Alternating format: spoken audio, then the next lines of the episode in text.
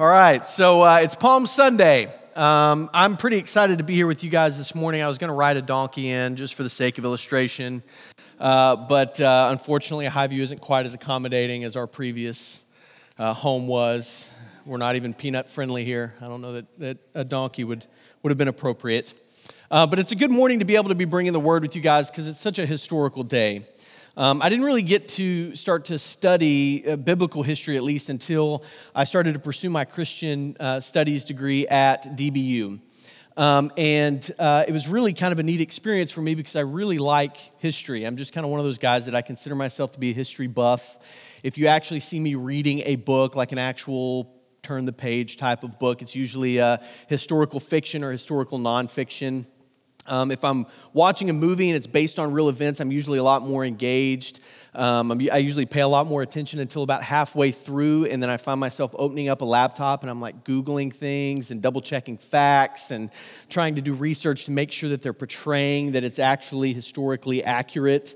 Um, I even am kind of weird where I'll look and see who the main person is and who they're supposed to be playing. I'll look at pictures of who that person really was, and I'll compare to make sure that they at least resemble one another, right?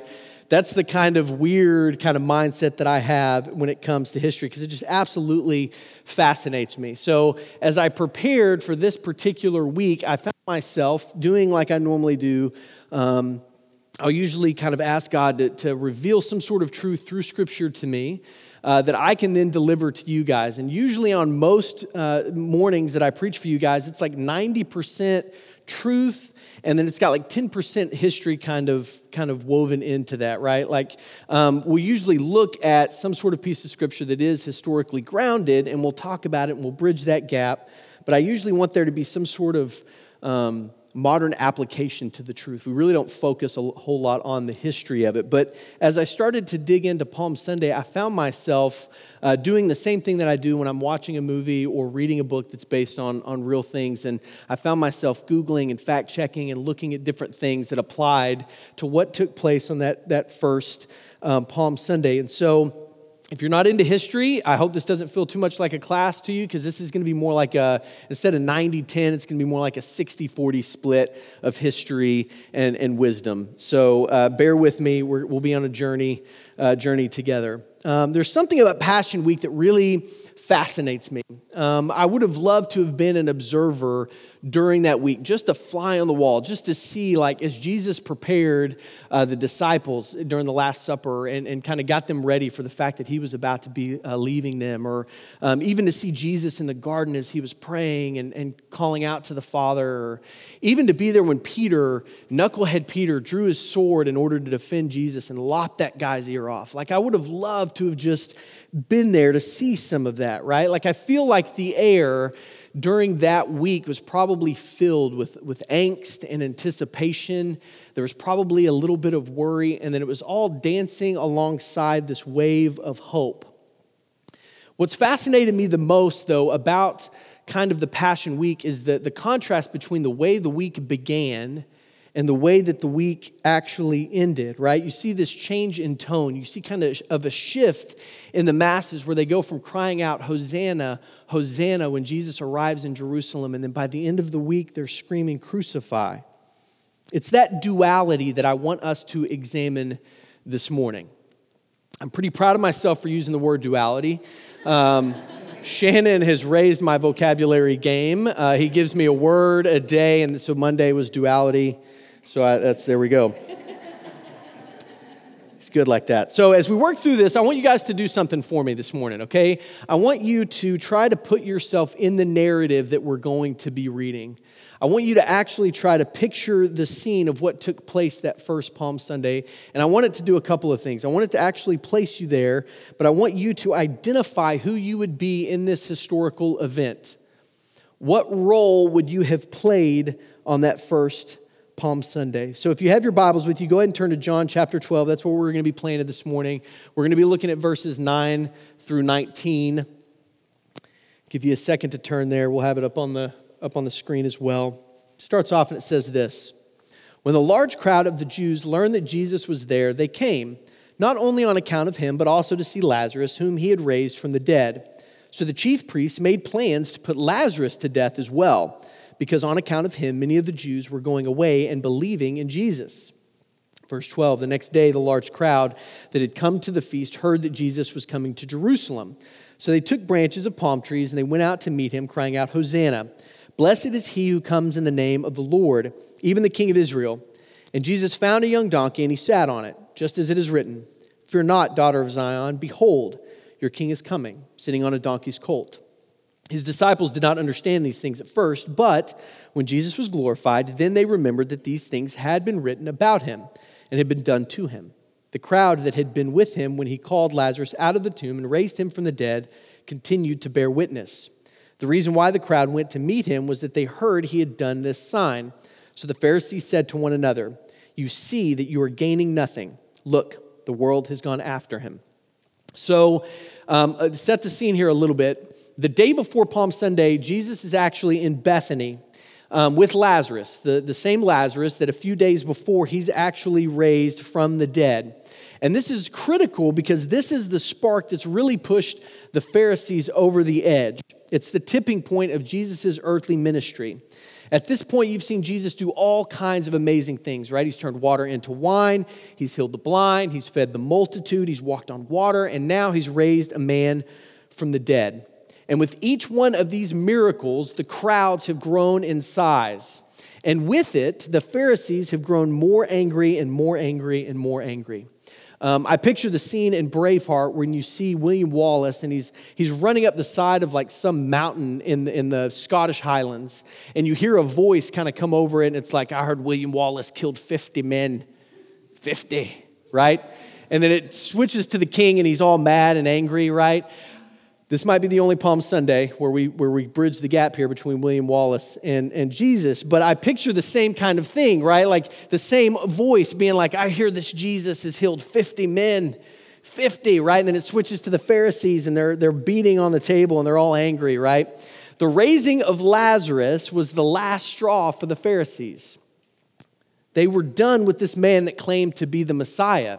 They were done with all of these miracles that he was doing, and, and all of these crowds that were growing were just making it worse and worse for them. But it was really bad for the Pharisees at this particular period of time because this is when all of the Jews were coming to Jerusalem in order to meet to celebrate Passover. The town was swelling with people. Like, of, of all the times for Jesus to really get a lot of attention, this really wasn't it. Because Bethany, as a town, was so close to Jerusalem that the people could actually walk back and forth from Bethany to Jerusalem, given the news that they were hearing. So the news of Lazarus being raised from the dead traveled very, very fast. And so it just so happens that as Jesus is performing arguably one of the grandest of his earthly miracles, Jerusalem is busting at the seams with people. Now, people are going to start hearing of what Jesus is doing and they're going to start talking to one another. They're anxiously awaiting his arrival. Now, I've never met anybody famous. I've met a couple people that are semi famous, but the scene that I picture here in Jerusalem is kind of similar to this, right? I got to meet Mookie Blaylock. Now, there's only a couple of you here that probably even know who Mookie Blaylock is. All right, but Mookie Blaylock, he graduated from Garland High School and then ended up going in the first round of the NBA draft and went to the New Jersey Nets. And it was that year that Mookie decided to come back home to Rowlett Elementary, where I was going to school, to visit. It was a cousin or nephew or younger brother to eat lunch with him. And so I'm sitting there as a second grader and I hear Mookie Blaylock's coming to lunch. And I'm like, I have no clue who Mookie Blaylock is, okay? And so news starts to spread throughout the school, though, that he's this famous basketball player. So we start getting all excited, right? And a 30 minute lunch later and a signed napkin, and I got to say that I, I got to meet Mookie Blaylock. Now, I didn't care much about basketball as a second grader. I didn't really care about the New Jersey Nets or Mookie Blaylock. And you're wondering, what in the world is the point? Here's the point, okay? For the Jews that are in Jerusalem during this period of time, for their entire life and for generations, they've been anticipating and waiting on the arrival of the Messiah. They've been talking about it, they've been waiting for it, they've been hoping for this to happen. So you can imagine the excitement as they start to hear this rumor that Jesus is outside the city. He's raised a man from the dead, and this is the guy that's claiming to be the Messiah. Now, some scholars estimate that Jerusalem during the Passover feast could have swelled from a few thousand all the way up to almost two million people. And it's electric with this idea that the Messiah is going to come. In fact, we even see in Scripture where they start to ask, like, do you think that he's going to come to the feast? Are we going to get to see him? Are we going to get to experience this man that's claiming to be the king? And as word spreads around the city, the Pharisees realize they're losing their grasp on their people. And so the order's given if you see Jesus, arrest him. They've started to formulate the plan and plot to kill Jesus. So Jesus is hanging out with Lazarus in Bethany, and word gets out that he is there. And so a large group leaves Jerusalem and starts to head to Bethany to see Lazarus and to see Jesus. Now, there's also a group that's formed there already that actually saw him perform the miracle. So we have a large group that's there. We've got a large group that's leaving Jerusalem and going to meet him. And then once they get there, Jesus decides he's going to Jerusalem once they find out in Jerusalem that he's coming, they decide they want to go out and meet him. So you've got two tidal waves of people converging outside of Jerusalem as Jesus begins to enter into the city. It's not a few of Jesus' closest friends here. When we talk about a multitude, we're talking about thousands of people, and they're waving palm branches and they're laying them at his feet and they're screaming, Hosanna, Hosanna, Hosanna. Now, I think there's a couple of things that as I started to kind of peel the onion back on this that I thought was, was pretty interesting. Um, and it was a, lot of the symbolism and the prophecy that we see from Jesus coming into the city. And the first thing is the palm branches. I'd never really thought about it before. Like, I never really thought of the significance of Palm Sunday. Um, I just kind of knew that there were palms associated with his arrival, but I didn't know what they meant. And I think it's pretty important. Um, if you look at palm branches during this particular time, it was a sign of victory. It was a sign of uh, the end of a conflict. It was a, a sign of triumph. And typically, at the end of a conflict, if there was a victory, then that meant that there was going to be peace that would be associated with the end of that war that was taking place. So these palm branches, for them, signified that they were recognizing that Jesus was the Savior because victory had arrived peace would now be here because the conflict was going to be over. The second thing is they're crying out, Hosanna, Hosanna, Hosanna, right? This is a word that I think loses a little bit of weight with us in the modern church because we sing it from time to time, but do we really know what the word Hosanna means? Well, the actual translation of the word Hosanna is save now, right? And so what they're doing is they're basically crying out for God to save them. It's a scream of salvation. If you need to put yourself in the mindset of, of what they're saying and the way they're saying it, I want you to, to try to imagine yourself stranded at sea for six months. No food, no water, you are on the brink of death. You've got that weird crusty lip thing going, you've got sunburn beating down on you. You are on the, uh, about to die. And then a ship can be seen in the distance.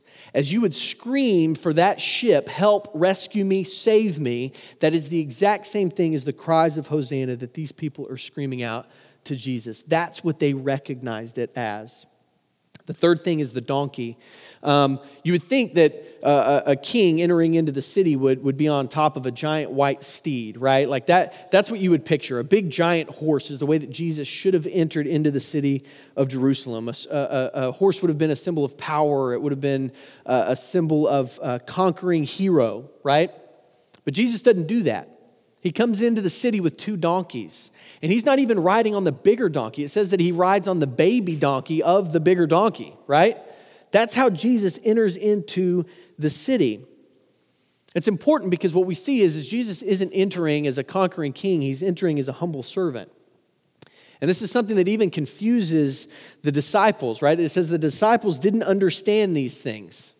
They didn't quite get the symbolism there until they realized that Jesus' arrival on the donkey actually fulfilled a prophecy from 500 years before from Zechariah that said that Zion's king would, in fact, be riding a donkey. So you've got Jesus coming in on the donkey, you've got palm branches, you've got people that are going completely nuts. The place is crazy. And if you think about it, if you take a snapshot of just that arrival, you think that's it's perfect. It's exactly what you would imagine of the Messiah entering into Jerusalem, of the king finally being there, right?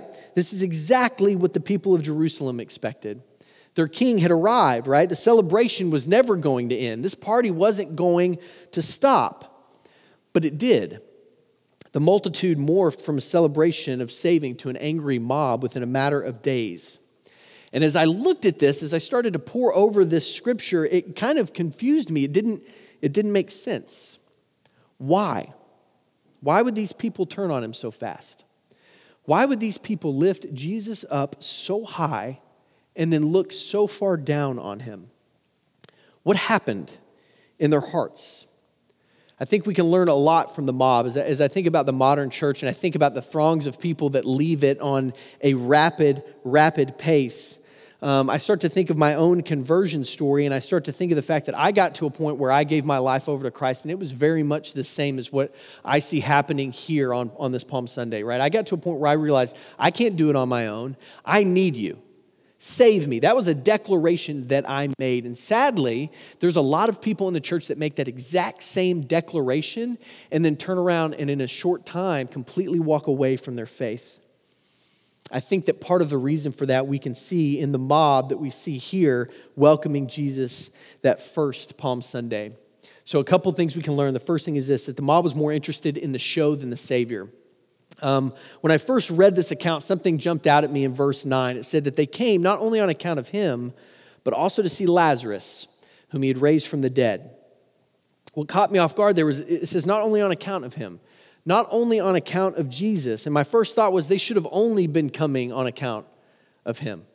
That should have been the only reason why they were making the trip to Bethany was to see Jesus, wasn't to see Lazarus. It's the same, th- same thing you see during some of these other miracles where they were coming to see what kind of amazing thing was going to, ha- to happen.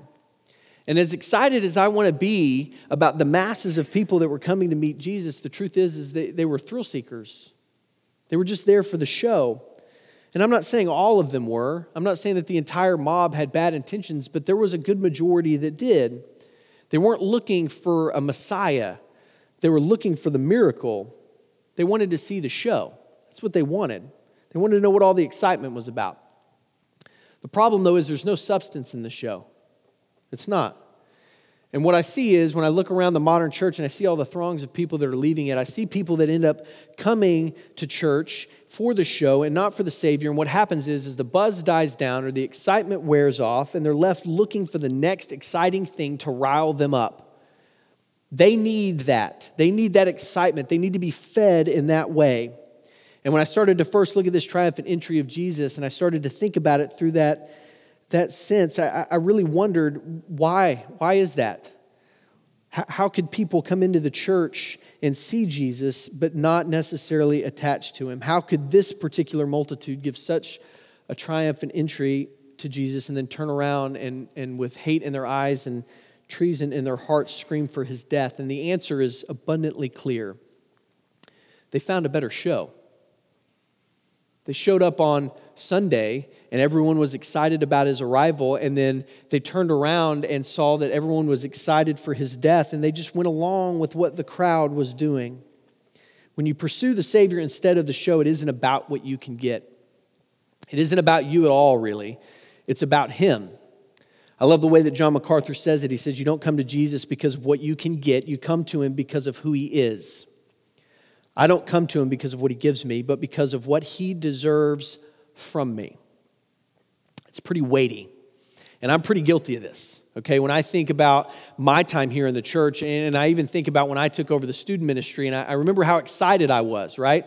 all the excitement that I had about becoming the student pastor. It was going to be awesome. It was going to be a big party, right? Like you just hang out with kids. I basically act like a 12 year old most of the time, anyways. Now I've got an excuse to do that. We're going to do stuff like, I don't know, paintball and camps and all that kind of fun stuff. And then I realized it's a whole lot of hard work. It's a lot of hard work, and it's messy. The kids in our church are struggling the same way that all of us are struggling. All of a sudden, I found myself going, What in the world am I doing here? Maybe you volunteered with students or, or, with, with the children and you walk into the room and, and they look so cute, right? And then the door closes and it breaks out into pure chaos. And you're wondering, what in the world have I gotten myself into, right? Maybe at some point you thought, I'm gonna be a missionary. That's what I wanna do. It seems very romantic. I'm gonna go off to some third world country and I'm gonna be in the jungles of, of Africa sharing the good news of the gospel with people. It's gonna be awesome. And then you get there and you realize you don't get to bathe and it's lonely and it's tough. Maybe you just became a believer, or you just got baptized and there was all the excitement about the decision that you had made, and then all of a sudden everybody leaves and you realize that you still struggle, there's still sin in your life. Here's the point if you're pursuing Christ in hopes of getting something, while it might be exciting and it might be fun and it might be easy at first, what you're going to quickly realize is that it's really, really hard. And the only thing that's going to keep you from running at the first sign of difficulty is being locked in on who He is and what He has done, because it's the only thing that's going to keep you from moving on to the next thrilling, exciting thing after the excitement dies down. As much as we hate to hear this, seeking the Savior means that we need to embrace service. Okay, like I think of the Great Commission, it says go and make. And in order for us to be able to do that, in order for us to go and make, we have to get involved. We have to. But we're busy, right? Like it, it's difficult for us because time is the one thing that we can't get back. So you have a long, hard week at work. You're trying to corral family members to try to get them here on Sunday. And the truth is, if you show up to a small church like this, we're going to hit you up here and we're going to try to put you to work.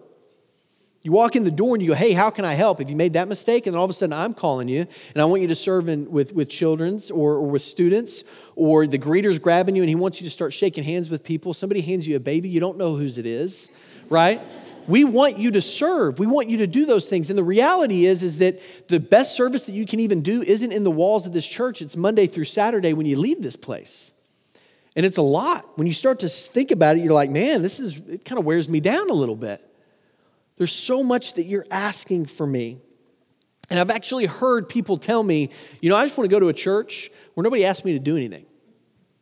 That's what I'm looking for. I want to go to a church where nobody asks me to do anything, and I can walk in the back, and hopefully nobody even knows I'm there, and I can leave, and nobody even knows that I'm gone. Nobody calls me up when I've missed a Sunday. That's the kind of church that I want. I want good music. I want a great preacher. I want to get a little bit of entertainment out of it. All right, if they've got some smoke and mirrors and all that kind of stuff, that would be great. And then I want to leave, and I don't want anything to ask anybody to ask anything of me. I want whatever I can get without giving Jesus what he actually deserves. And it's a scary proposition when you think about that. When you, when you start to answer the question, Am I giving Jesus what he deserves from me? Now, don't get me confused here, all right? Don't get me confused. Don't let me confuse you, okay? it's, it's not about what Jesus requires from you. I'm not saying that he's requiring something from you. That's the beauty of the gospel is that there's nothing that's required from us because of what he's done. But that's the reason why he deserves so much. So, the first thing that we learned from the mob is that they're seeking the show, they're not seeking the Savior. And the second thing is they wanted instant gratification. You need to understand the world that the Jews were living in this particular time. If you look at the Old Testament, you see that, that they were constantly oppressed, right? They were always kind of the least and the lowly. They wanted the conquering king to come and save them. That's what they wanted. Here on earth, they wanted earthly reign. They were hoping Jesus would show up, he would become the king, and then by default, they would become rulers and they would be elevated from the least all of a sudden to being the people that are in charge. And so that's what they were hoping that they were going to get. Now, we can look back on that and go, that's not what they got. But I think that for us, that when, when Christ enters our life, we approach it the same way. We hope that he's going to come into our life as a conquering hero, right? Like if I pray a prayer and, and raise my hand, then all of a sudden all of my pain will stop, all of my struggle will cease, and I'm going to be made perfect. That's what we hope. And we completely miss that God's continued work of sanctification in our lives means that we are going to pursue holiness and perfection, but we're never going to achieve it. It's never going to happen. Pain's going to continue, sin's going to remain. The struggle is going to persist. The difference, though, is for those of us that are focused on the Messiah and not on the miracles, we realize that the requirement for perfection isn't necessary. It's because Christ already provided it for us. When conversion happens and Christ becomes the focal point of our life, then it becomes a journey. Now, this is something that I've been talking about with our students over the course of the last couple weeks because I think we think that it's got to be this giant leap to perfection. And the reality is, is this journey is made up a lot more of small, tiny steps as we move in that direction than it is a whole handful of leaps. And that's comforting for us. That should be comforting for us because it means we don't have to have it all figured out. We don't have to be perfect. We aren't required for that. We don't have to raise our hand and pray that prayer and then ta da, you're, you're well. But in the midst of our imperfection, we need to know this. This is the most important thing that, that Jesus still loves us. He still pursues us, and He still provides for us. And so, as we draw near to Easter, I think that we can get caught up in what Jesus has done, right? We, we look a lot at the resurrection, and I think that we should, but I don't think that we should approach it with the hope of what we can get as a result of it. I think that we should look and see the promise that, that He has already given to us. It's not a matter of what we can continue to get. Instead of continuing to look at that, I want us to ask ourselves what He deserves from us. What does Jesus deserve for us? And my prayer for us and my prayer for myself is that we don't approach Christ as the, the mob, as the thrill seekers, looking to see what the, the next crazy miracle is going to be, but that we look not for the show, but that we yearn for the Savior. Let's pray together. Father God, we, um, we love you. We love the fact that this week we uh, continue to get to celebrate the sacrifice, what you've given to us. God, I pray that that allows for us to begin to focus not on. Uh, what the next thing is that you're going to give to us, the, the next thing that we hope that we get from uh, pursuing you, God, but that we continue to pursue you and we continue to give to you because that's what you deserve from us. And I pray that this is a season of reflection for us, that we get to see the, the promise of what you gave on the cross and the fact that even though we are imperfect people, that, that you have paid the penalty for us. And, and God, I pray that that doesn't mean that we sit by idly and and just hope for the day that, that we get to call that favor in, God, but that it propels us into a life of continued service. And that when things do get tough, when the excitement does die down, and when the smoke clears, that we don't go looking for the next thing that's going to try to make us happy or give us temporary pleasure, temporary happiness, or temporary excitement, but we continue to stay focused on you. And we know that your promise is real. And we're reminded of it this week as we get to celebrate your resurrection. We love you. We praise you. And all God's people said, Amen.